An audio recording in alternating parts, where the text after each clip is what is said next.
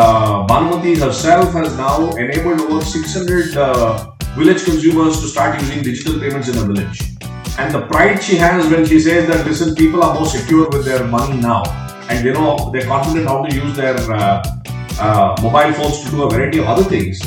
Uh, you know, apart from the fact that she's earned over about uh, 15,000 rupees from us in the last three months just doing this project.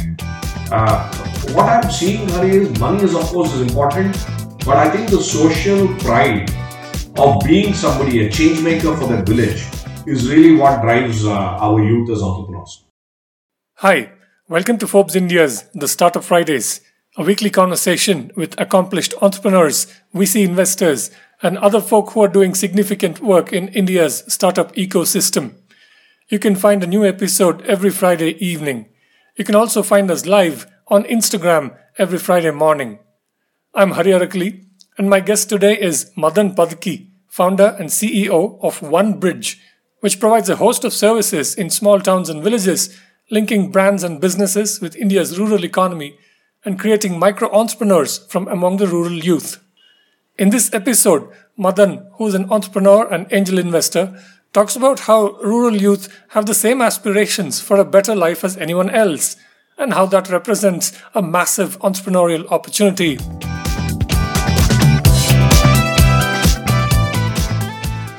So, Madan, uh, fantastic. You were able to make time for this. Uh, welcome to the show, sir. Hey, thank you so much, uh, Aryan. Thank you, Forbes team, for uh, getting me on the show and really look forward to this conversation. Thank you for the kind introductions. All right. So, uh, so to get us uh, started, uh, uh, maybe you could give us a snapshot of the journey that brought you to OneBridge. Before you started OneBridge, you know, give us a snapshot of that journey in your words, and we'll go from there. Sure. Like many others, uh, you know, on on uh, who've trudged similar journeys. I started out uh, as an engineer uh, because I didn't know what else to do. Uh, worked in the early days of Wipro infrastructure and then called Fluid Power, and then uh, was fortunate to work in Infosys for a very brief while before I did my MBA at SPJ in Mumbai. And I was working in Japan for a software company called BFL uh, post my MBA to run sales in that region. And 2000 is when the entrepreneurial bug bit and I co-founded Meritrack. You know, with absolutely no background whatsoever in HR, recruitment, assessments, three of us came together to say, hey, IT and BPO industry is booming. What are the opportunities out there? And can testing people be one such opportunity is an idea that germinated in our mind. And that's how uh, Meritrack started off as India's first skills assessment entity and went through the usual roller coaster ride, several near death experiences, uh, lots of lessons along the way. But uh, I think we hit the timing right, we did a few things right, and Meritrack just exploded. Uh, we became uh, a thought leader in the employability space, and uh, uh, by 2007, uh, after having raised some early capital from HSBC Private Equity, uh, Manipal Education became interested in us and said that why don't we join forces and build a much larger educational assessment entity as well. And eventually, Manipal ended up acquiring Meritrack. Uh, and I moved out uh, to Manipal to head strategy and innovation. But right through this journey, Hari, I had we had assessed till now. Meritrack continues after 22 years. Uh, must have tested over about 50 million people. And when I was the helm till 2013, we had tested over about 10 million, 15 million people. And I had seen talent up close uh, from about 500 towns across the country where we used to go and test people. You know, and in my world, uh, people were split into employable and unemployable. And I thought that's the way the world was. Till I landed up uh, doing this exciting project with my partners now at Head Held High Foundation, where we wanted to set up a rural BPO. And we wanted to look at talent from the rural uh, side. And I love to say, listen, it's hard to find talent from Bangalore trying to do a BPO job. I mean, how can we find uh, talent in villages? And therefore began the experiment where we said, what if we take the most unemployable person on the face of this earth, and is it possible to transform such an individual into an English-speaking, computer-literate knowledge professional? And we did. And the results were stunning. We took kids who were literally zero educated, never held a pencil in their lives, and in seven months' time, they were speaking English, were confident, and nine months they were apparently uh, we got them to do insurance claims processing work, and we were meeting apparently the metrics that Mumbai uh, BPOs were doing. So it changed the whole paradigm for me that the potential in youth is truly unlimited. And, and especially we need to look at rural areas and prevent migration. And how do we really create opportunities in the areas that they work in? And that was the seed uh, for OneBridge. To say, is there a model where we can create opportunities for youth with unlimited potential and can we really enable them to earn reasonable incomes in their own villages uh, by doing certain activity. And that's been the journey over the last uh, yeah 25 years now. Mm.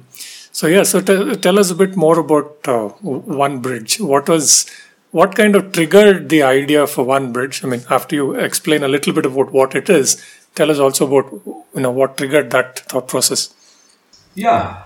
Uh, so the, the so we set out. I moved out of manipal try and figure out make sense of how do you really create opportunities for entrepreneurs. Banged our head against a rural bpo for several years. Uh, you know we were running a 200 seater facility in raichur in koppal in tumkur. Uh, but always struggling to scale always struggling to fill the seats with work. And uh, I realized early on in 2015 that uh, this is not going to work. You know, our dreams of having hundreds and thousands of entrepreneurs running uh, their own enterprises in the villages, the BPO didn't fit into that model. So we shut down that entity and I was trying to figure out what else to do. When I came across an opportunity to do uh, last mile delivery for an e-commerce entity. And uh, this entity told us, listen, I don't have any work for BPO. Why don't you start uh, delivering packets. And like a dying man, drowning man who clutches at a straw, I said, listen, if, if my kids can do BPO, so they can easily do e-commerce delivery. So what started out by delivering just eight packets a day in Hosur, just outskirts of Bangalore, uh, quickly exploded, and we've seen the growth of the e-commerce boom happening. And today we have over more than about 3,000 uh, such youth delivering over one and a half million packages a month right? Mm. Uh, and only in tier 3, tier 4, tier 5 towns. So that explosion got me thinking to say, hey, if villages are still not being served, why don't we find entrepreneurs in the villages who can do an assisted commerce model? Because the thing that is standing between the village citizens and newcomers is are two things. One is trust that you know I, I want to deal with only people I trust. I don't trust online, and of course the digital divide. And that's how in 2017 we came out with the whole assisted commerce model. To have an entrepreneur in every village who's on our technology platform who delivers a variety of assisted commerce services, which could be product uh, buying, it could be digital services like mobile recharge, bill payments, direct money transfers, insurance, uh, etc., and of course last mile delivery. And today we have people in about 12,000 odd villages uh, who are both men and women in, uh, as entrepreneurs who are delivering a variety of services to the village consumers and therefore earning incomes. Uh, long way to go, but we're building up the stack. Uh, the mm. dream is that in the next uh, three years, can we be in 100,000 villages? And uh, can each entrepreneur earn an additional 100,000 rupees from us as incomes uh, from serving the village consumers? So mm. that's been the the genesis of OneBridge and, and the short journey so far. Yeah, so it's really fascinating going from BPO to delivering packets to now becoming, or at least the ambition of becoming a sort of more sophisticated platform uh, to kind of, you know, even the name you bridge sort of the rural yeah. urban, uh, you know. Uh, yeah, it's, it's truly yeah fascinating, and so maybe delve into that a little bit more. Uh, talk about uh, now now you know if you're looking at what are all the things that are possible uh, what is how is the sort of underlying philosophy crystallizing? What is yeah what, what's happening there? Yeah. So i look at it as as lining up three ducks in a row and that so in a way uh, you know i don't see one bridge as as as you rightly said it's a bridge. It's a soft infrastructure that we're laying rather than a particular uh, uh, segment of business that we're doing so uh, we hear three things consistently, Hari. One is consumers in the villages. You know, you take a sub 10k village. Access, choice, and convenience are unheard of words for them. Uh, in a village of 10,000, which is a pop of around 2,000 odd villages, there are 30 crores being spent by them on an annual basis. But less than 5% of that spend happens within the village. Most of it happens in the nearby towns, uh, etc. Right? So, and, and and the cost of transactions for these entrepreneurs and for these citizens and consumers in the village is much higher than what you and I face here, right? So, on one end of the spectrum is the crying need to bring in better access, choices, and convenience, and better consumer experience for our consumers in the villages who are spending quite a lot, by the way, whose aspirations are no different from yours and mine, right? On the other hand, uh, other spectrum, you have various brands, companies, FMCG, consumer durables, automotive, etc., etc., healthcare, education, that are trying to reach the villages, but they find the cost and the whole model of reaching the villages very, very uh, prohibitive. Right? So there's no bridge. So that's how we conceptualize the bridge, which has three elements. One is an entrepreneur at the end because you need a local entrepreneur to support the transaction. You need a technology platform uh, that will be a component of this bridge. And third, uh, you need uh, to deliver a variety of transactions in a multiple stack to the households so that you're not just delivering only fintech or agri-tech, but can you handle all the needs of households because that's when unit economics starts makes to sense. So essentially, if you look at the model of one bridge, we bridge the access, choice, convenience needs of the consumers uh, with the needs of brands to address this market by building products that work for them.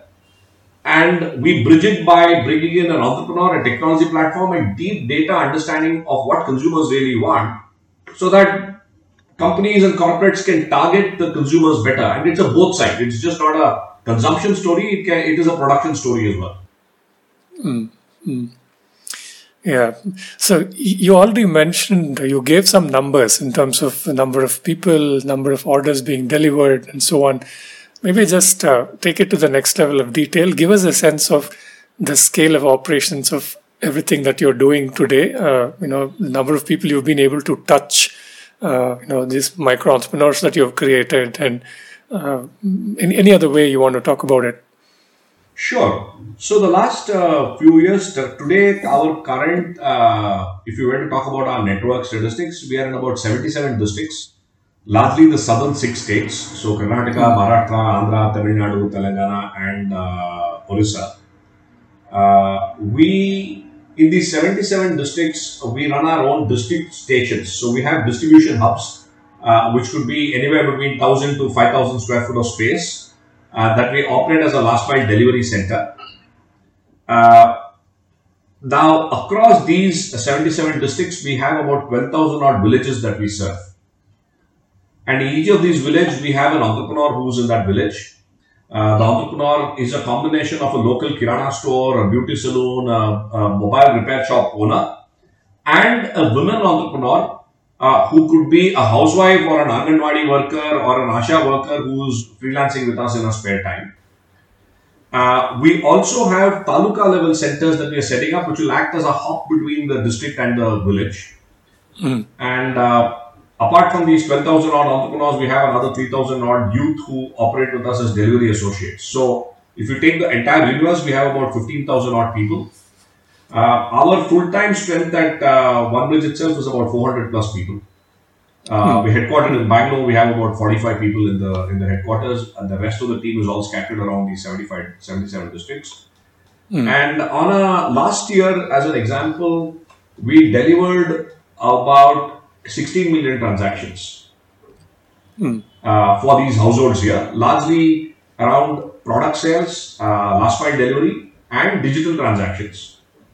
Hmm. Uh, and, and, and, and we know each of these uh, households, we know people. We've actually launched a concept of a one bridge kutumb, where our target is to onboard 300 households in every village as our one bridge loyalty program member, as a kutumb member.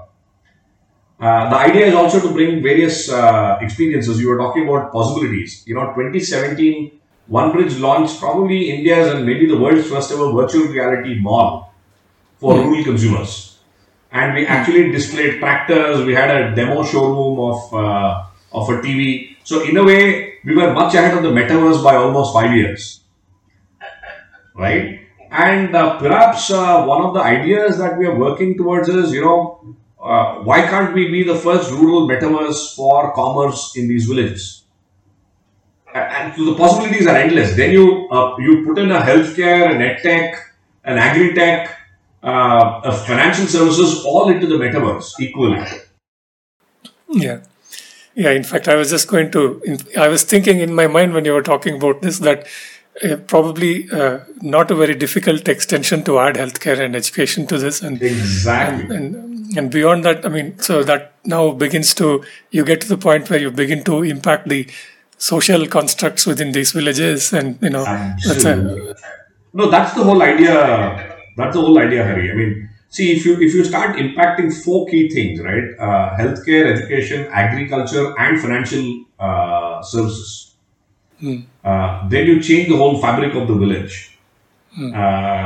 and and that's really the journey we've done a variety of experiments in healthcare and education you know mm. I, i'm i'm a little wary of taking in and jumping in and doing something in healthcare and education because if you sell a tv what is the worst thing that can happen the tv can go bust and you just replace it we don't want to play around with health and education of entrepreneurs before we are absolutely clear yeah. uh, of the consumers that what do they need and what solutions work for them.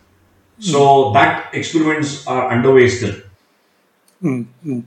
I just want to take you back to one point that you mentioned earlier.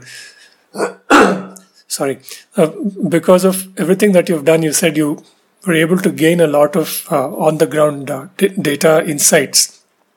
Give us a flavor of some of the truly interesting things you know that you that you came across you know eh, that is relevant to the work that you're doing yeah. What have you found about villages so there are several myths that are around and those are fairly imprinted in our minds as well right uh, in fact a, a, couple of years ago i'd asked my niece's class who are all 8th 9th standard kids to write an essay on a on a on on a village you know the essay went like this uh, all all India is filled with villages. All villages are poor.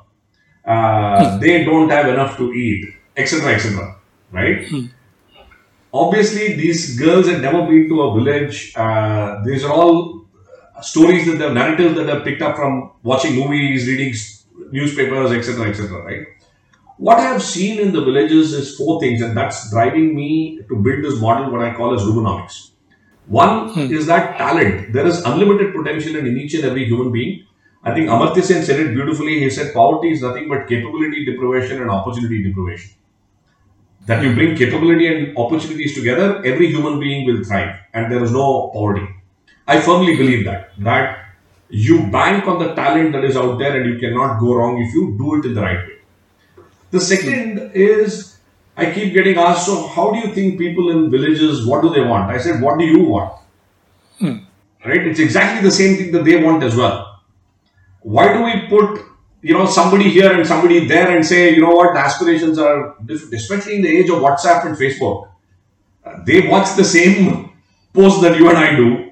They watch the same yeah. ads as you and I do, probably. Yeah. Right? So aspirations are growing and are uh, are equal, if not more. That's the second thing. Third, I find that in our rural uh, villages, the entrepreneurial resilience is far higher than what uh, we see in the urban thing. So there's a entrepreneurial energy out there that can be captured, hmm. right? Uh, because you know, again, it's fashionable now to talk of the gig economy. Uh, India and rural have been on gigs forever. Yeah right? You work on your farm in the morning, you do your uncle's, uh, you stay for a couple of hours selling some stuff in your uncle's shop, then you help your mom make some papads, whatever. Just to get make sure that you're able to earn a decent income and survive uh, out there, right? And lastly, I'm amazed at technology penetration and how fast people are picking up things, uh, Hari. And I think, uh, you know, most of us still think trickle down in terms of technology. I think if we can start thinking leapfrog, and saying, hey, why should rural wait five years for a technology to reach there? Why can't we start from there? Hmm. I think you add these four elements talent, technology, aspirations, and entrepreneurial energy. You can actually construct a new rural out there, and we call that as Rurban and, and therefore Rurban Bridge and Rurbanomics. Yeah. Yeah, I suppose. I mean, and this is, I mean, what I'm going to say is nothing new. Uh, lots of experts have talked about this. One, I guess, one important challenge is that pretty much most of the internet is uh, in English. At least the internet as we know it is in English. Yeah. So and you you already made a start in terms of building a tech stack, and so I'm thinking in the in the years to come, maybe you will find a way to bring the internet to the villages to people in their uh, languages. I'm, I'm wondering what kind of partnerships. Hmm.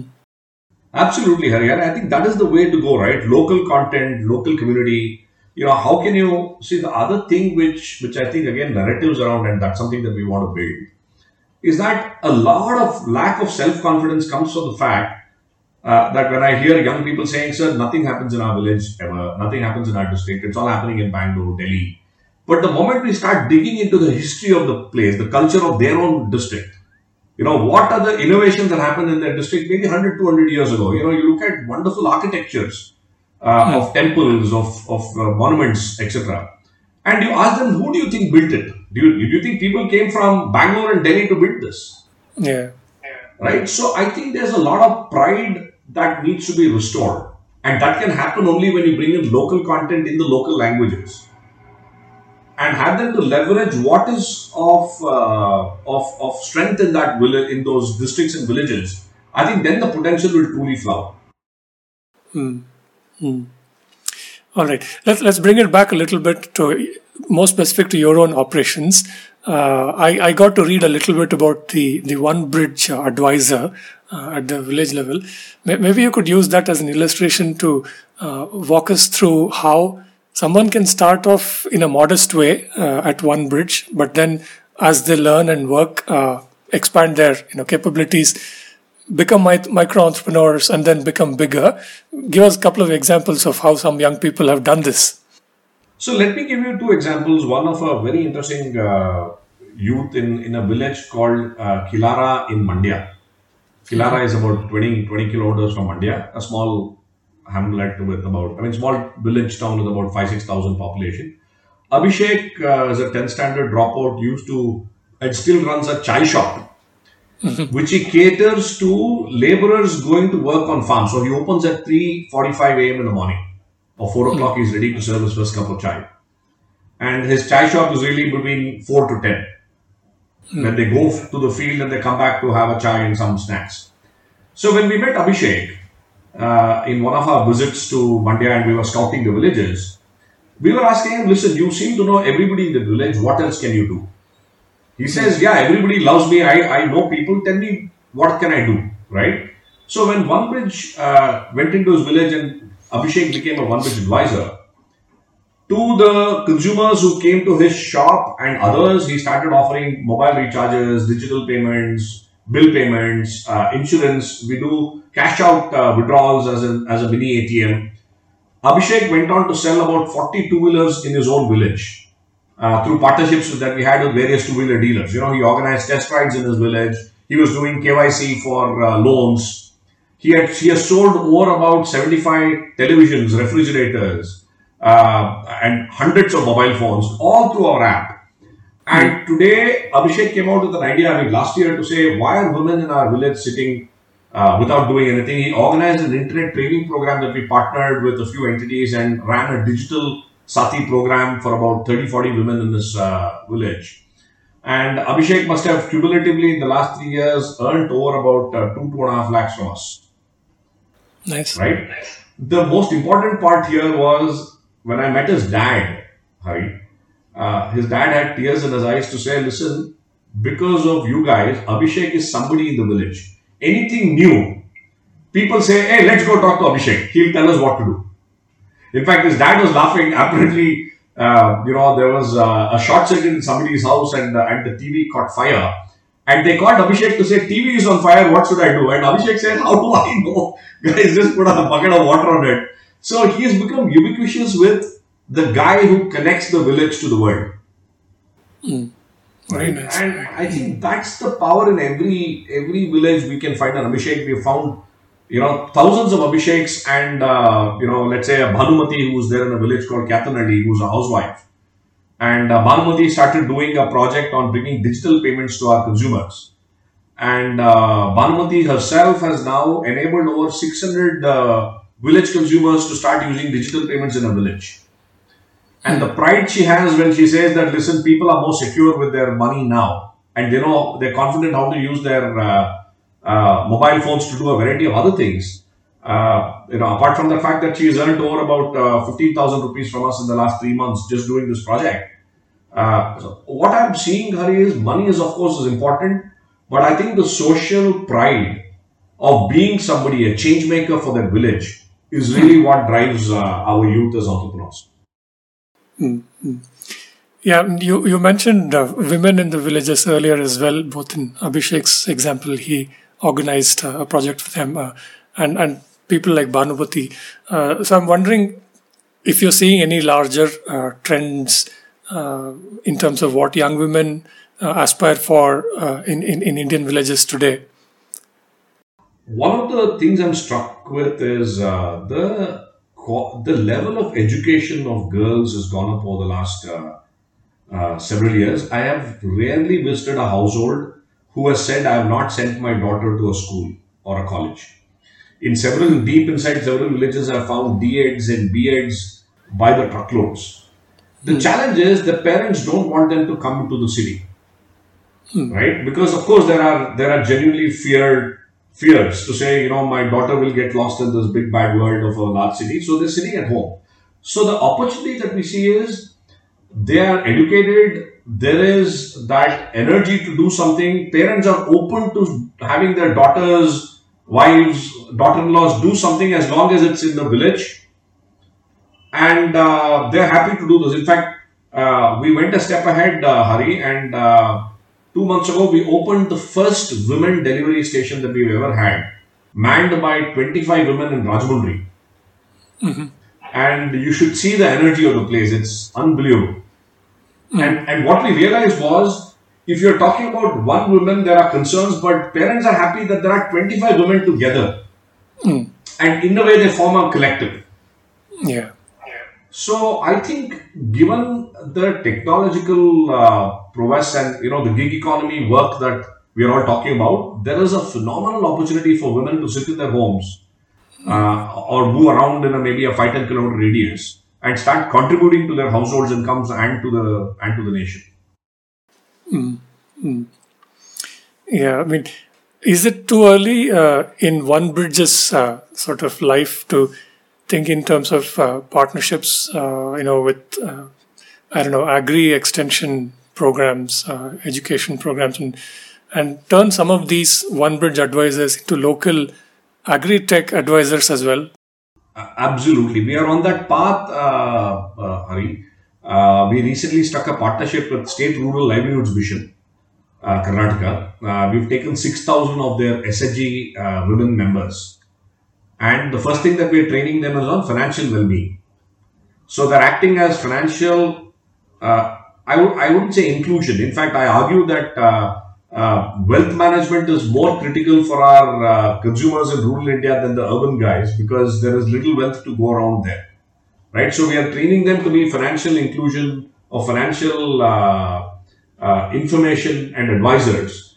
Uh, we also did a very interesting project to teach entrepreneurial mindsets uh, through our women entrepreneurs to kids. So these are all projects underway. What we have to figure out, and that's why we're doing is you have to give some sort of a progression path for each of these entrepreneurs where they graduate from one level to another. And therefore, you, you do this nano credentialing and nano skilling. And then say you, you learn this for two days and the third day you can start earning. So, we are now designing that whole flow so that uh, you could move an advisor from a level A to a level Z. And at each level, there's an incremental earning. Mm, mm. So we're working on that design. That should be ready in, a, in more than a year or so. Hmm. So, so in this context, how does the, the the global alliance for mass entrepreneurship that you started, I think, a couple of years back, two three years back, I think, how where does where does that fit in? So the thought, at least for me and uh, my partners Ravi Venkatesan and Mekin, both are investors in OneBridge. That's how we got to know each other, uh, apart from other things we started thinking that listen, OneBridge is one model of, of entrepreneurship. Maybe there are thousand other models out there. Maybe there are thousand other variants out there. Mm. So what we all agreed was you need to unleash the spirit of entrepreneurship at a grassroots level. Yeah. Because the moment you say entrepreneurship in Bangalore, it only means the tech, it only means unicorns and funding and fundraisers. Or if you talk about entrepreneurs in the in the in, in Delhi, it means beneficiaries as MSMEs. So there's a wide spectrum. But there's a missing middle of opportunity driven entrepreneurs that OneBridge is looking at. And game kind of uh, our thought process was, you know, what who are the various actors who are out there, which could be governments, corporates, NGOs, uh, you know, uh, academic institutions, incubators, etc., that are trying to spur an on-ground movement of mass entrepreneurship. And can we then bring all of them together to learn, to collaborate, to work together, and to really create an uprising? So, Game's perspective is that of an alliance. Uh, it's not a, it's not an implementing organization, but the objective is to bring entities like OneBridge together to work with other stakeholders to figure out how is it that we can accelerate progress and the growth of entrepreneurs on the ground. You know, therefore, can you solve for access to finance? Can you solve for ease of doing business? Can you solve for effective learning? Can you solve for uh, you know uh, group mentoring programs, etc., etc. And we're taking an ecosystem approach to do that.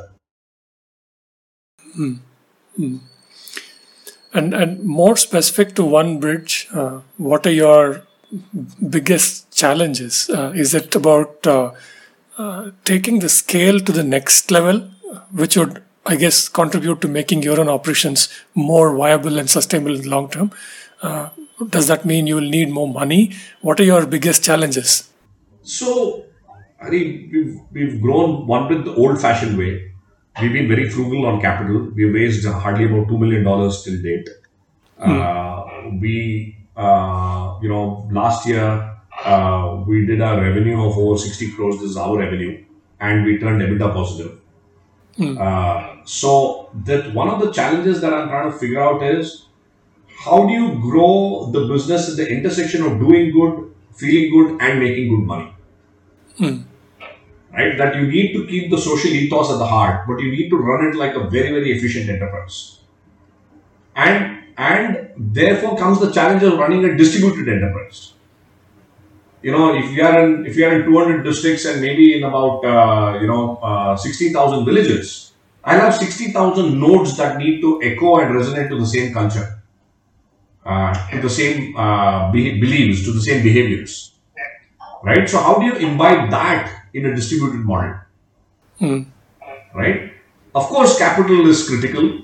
Uh, we need to scale, we need capital, but I think uh, I have not pressed the pedal yet on the accelerator to say, let's just burn and scale. I, I, I, I believe that this is a long term play. Uh, if we get our core foundations right, this will automatically scale.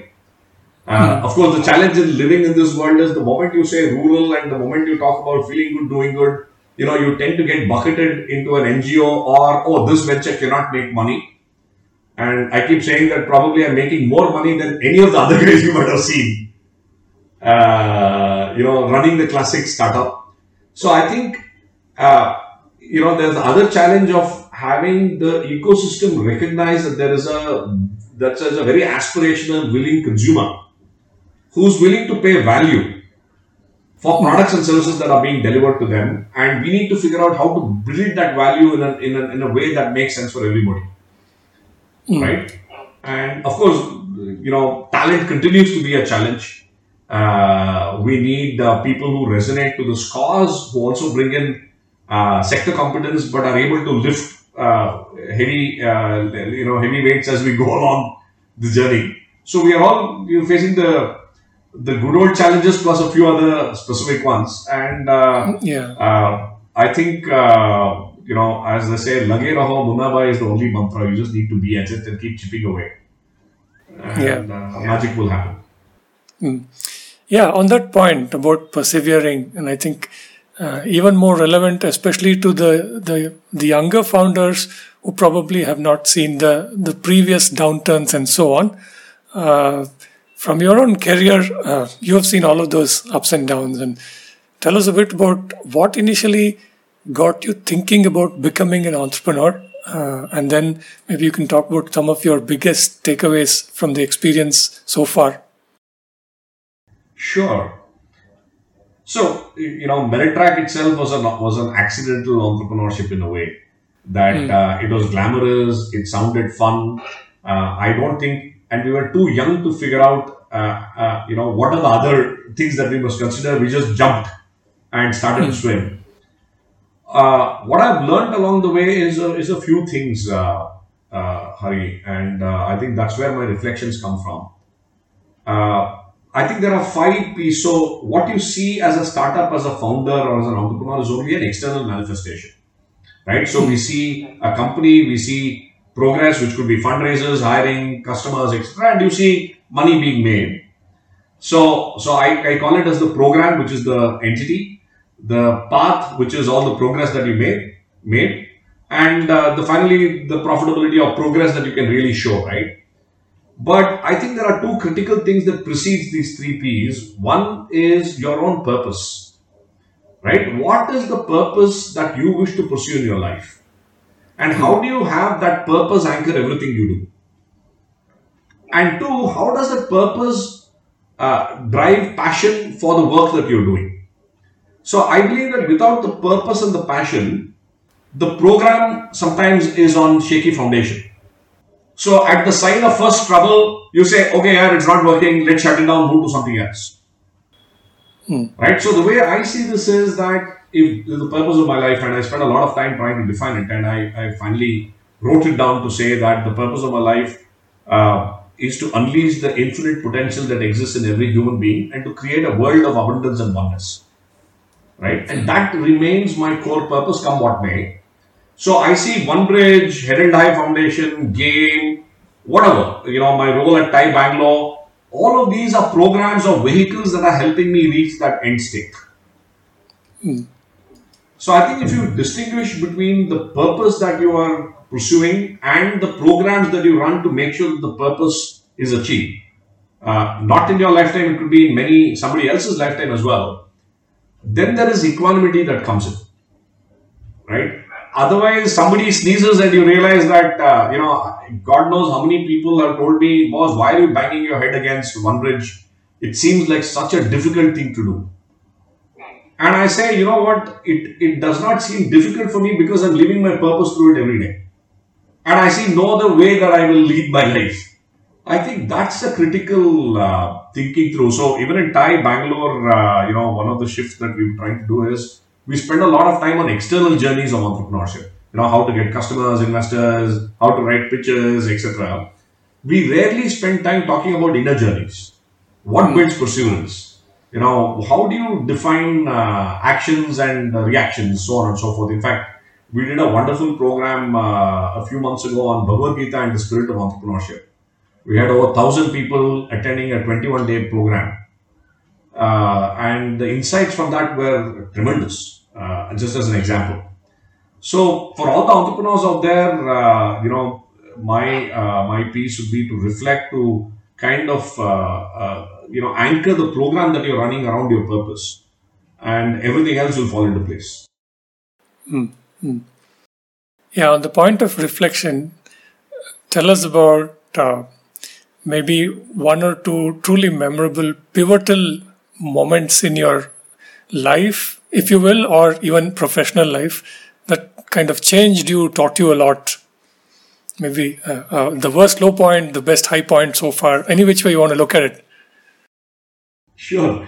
So, uh, lots and lots of them. Uh, I think, you know, before I take one or two examples, one of the things I'm realizing is that uh, is to distance yourself from both the high points and the low points and just let it be. Because as I say, this too shall pass. Right? I, I still remember uh, in the early days of Meritrack, I was called to do my first radio show, and it was fascinating those days, uh, FM, and I was called to do a first interview. That was my first radio show. And uh, before that, I was uh, meeting a large customer of ours, uh, you know, at 2 p.m. at Electronic City, and the radio show was at 5 o'clock. And uh, the customer dropped a bomb on me to say that for some XYZ issues, we are uh, terminating your contract right now. And in that two hours, I lost 60% of my revenues. Right? I still remember coming back. I mean, you obviously feel so low. You're saying, "What the hell do I tell to my co-founders, teams? What do I do with the people that we have? Where is the money going to come from? All that." But that one hour ride from Electronic City to this uh, Richmond Road office, you had to tune yourself to do the show. You can't go low on the show. Yeah. That one hour taught me a lot. to say, you know what, if you were to move from that low to a high of being on the radio show, and you have to train your mind to be positive, as an example, and I had a ball of a time on that radio show. Of course, we had to deal with the with the aftermath of losing the contract, but what it taught me is that you can have your lows and highs, and it's a continuous journey, and it's it, it happens every day, every hour, every minute, if you will, right? And how do you live life between those? And and I think as the as the lovely poem goes, how do you treat these two imposters yet the same? uh, I think is a is a critical uh, life lesson that I continue to learn every day. Do you recall? Uh, uh, I guess the, the earliest memories. Uh, you know, you, you took an engineering degree in Mysore. Um tell us about uh, where you were born. Uh, what did your parents do? Uh, and, and I'm asking asking you about the earliest memories in terms of uh, you know the big biggest influences that you look back and realize that that had an impact on your career decisions and things like that. So, born to a fairly lower middle class family in Chamarajpet, Bangalore. Uh, I'm, I'm a Bangalorean uh, at heart, lived here, grown up. Uh, my dad used to run a tire shop and subsequently a travel agency. In fact, I think I, I learned a lot from watching my dad run his travel business because I used to go to his office after school and used to take call from customers, you know, help him around, etc., etc. Uh, my mom uh, is a homemaker, is a is a wonderful Veena artist, and she teaches the Veena. Wow. And uh, from her, I learnt a lot about empathy. You know, I still remember uh, an incident. It, it, it appears small, but I keep thinking that it, it had an influence in my life. You know, when I was five or six years old, I must have water was scarce in Bangalore those days, and and dad, mom used to wake up at four o'clock, go to some uh, nearby uh, well and bring in water and uh, I, I remember running around with the ball, uh, playing the playing the ball, uh, and and and it went near the water big tank that we had, a big drum, and I spilled the entire water uh, all through the house, and I was cowering under the ledge, thinking that I'm going to get a massive spanking from my mother. And in she comes, she watches and pulls me, gives me a hug, and says, "It's okay. We will deal with it. I know you didn't do it by by mistake. I mean, it happened by mistake. You didn't do it on purpose." I think that got me to feel that listen, how how how much you need to see the world from the other person's lens, right? So on and so forth. So I think if you look at some of these early experiences and experiences in college, running a college festival, my experience as a Rotaract president in Rotaract Club JP Nagar, where you actually run a club like a mini enterprise. Hmm. You know, when you reflect back, these are all things that has helped me to kind of learn the ropes and tricks of being an entrepreneur. And more importantly, I think entrepreneur is not a profession; it's a way of life. Uh, That uh, you connect these dots and then say, "Hey, you know, this is what makes me uh, whole." you already spoke about perseverance earlier on and, and you you you you're many things rolled into one i mean investor mentor and entrepreneur. Uh, so to aspire of course these days startups are fashionable as well in india but leaving that aside in terms of the serious business of actually building long-term sustainable businesses uh, let's let's kind of end with your advice for aspiring entrepreneurs. What would you have them do? How would you have them prepare? So, for aspiring entrepreneurs out there, I think it's a it's a combination of uh, three four things, right? That that you need to think about when you're building a business. One, what is your purpose and how does it align to the venture that you are trying to build? Two, the venture that you are trying to build, does it have a possibility that it can earn enough profits at some point of time? Can you model that out? Can you think about that? Third, profits alone are not important, and I believe truly that job creation is the single biggest challenge that we face in our country. How many more people can you create incomes for? Not necessarily as employees, but as as people associated, and and, and, and therefore as a job creator, uh, can you think from the lens of a job creator? And the fourth, uh, can you live a positive impact on the society around you? Again, I'm not talking of uh, of of of of, of, of uh, you know complex ESG models. I'm saying can you think of, a, of, of your business which can leave a smile on the community around you, apart from your customers? Right? So if you can anchor it on, on, on, on a very purposeful approach, a sustainable, profitable uh, model, plus a job creation engine and uh, uh, an impact of the lives around you. And if you can tick all of these four boxes, I think that's where the magic lies.